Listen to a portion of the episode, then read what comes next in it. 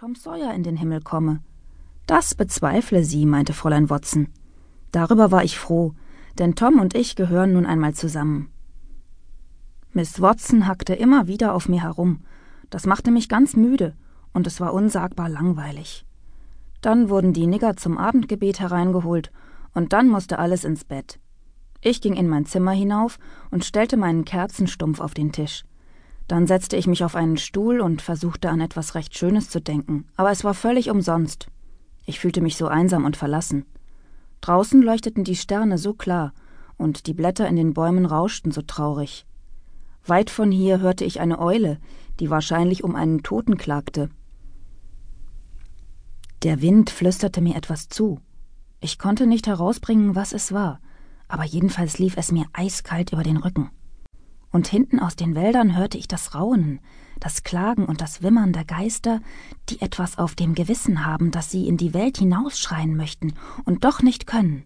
Sie haben keine Ruhe im Grab und müssen jede Nacht jammernd umherirren. Mir klopfte das Herz vor lauter Angst, und ich hätte gern jemanden bei mir gehabt. Auf einmal kroch mir eine Spinne über die Schulter. Ich schleuderte sie fort, genau in das Kerzenlicht aber ehe ich sie herausziehen konnte, war sie schon zusammengeschrumpft. Dass das ein grässliches, übles Vorzeichen war und dass mich bald ein Unglück treffen würde, das war klar.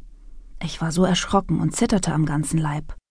Sofort stand ich auf, drehte mich dreimal um mich selbst, bekreuzigte mich jedes Mal auf der Brust, und dann band ich mir mit einem Faden ein Büschel Haare hoch. So soll man sich nämlich gegen Hexen schützen können.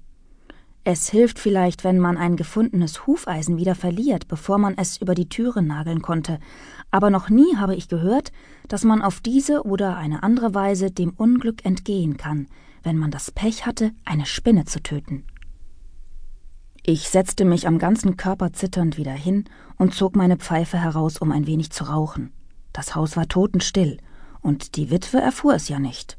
Und dann nach einer langen Zeit hörte ich die Turmuhr weit weg in der Stadt Mitternacht schlagen. Dann war wieder alles still, noch viel stiller als zuvor. Auf einmal hörte ich einen Zweig knacken. Unten im tiefsten Dunkel der Bäume bewegte sich etwas. Ich saß ganz still und horchte. Da klang von unten ein ganz leises Miau, Miau zu mir herauf. Wunderbar. Miau, Miau. So wimmerte auch ich so kläglich, wie ich nur konnte. Dann löschte ich das Licht und kletterte aus dem Fenster auf das Schuppendach, ließ mich zum Boden niedergleiten, kroch in den Schatten der Bäume, und wirklich, Tom Sawyer stand da und wartete auf mich. Wir schlichen auf den Zehenspitzen den Weg zwischen den Bäumen an der Rückseite des Gartens entlang. Als wir bei der Küche vorüber wollten, fiel ich mit Lärm über eine Wurzel.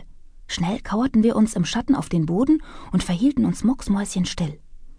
Jim, Miss Watsons großer Nigger, saß in der Küchentür. Wir konnten ihn deutlich sehen. Er stand auf, horchte wieder. Dann kam er auf den Zehenspitzen heraus. Ausgerechnet zwischen uns blieb er stehen. Minute um Minute verging, kein Laut war zu hören, und wir waren doch alle so nah beieinander. Mein Knöchel juckte mich schrecklich, aber ich getraute mich nicht zu kratzen. Dann fing mein Ohr zu jucken an, endlich mein Rücken, noch dazu zwischen den Schultern. Mir war es, als müsste ich toll werden, wenn ich nicht bald kratzen durfte. So war es mir früher schon oft ergangen.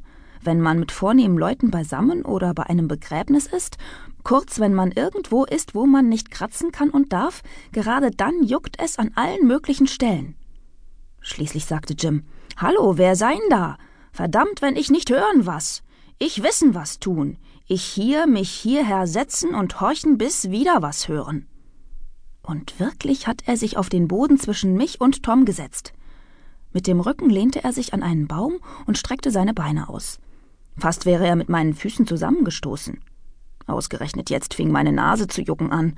Sie juckte so, dass mir die Tränen in die Augen traten. Ich wusste nicht mehr, wie ich mich stillhalten sollte. Dieses Elend dauerte so sechs oder sieben Minuten. Mir kam es unendlich lang vor.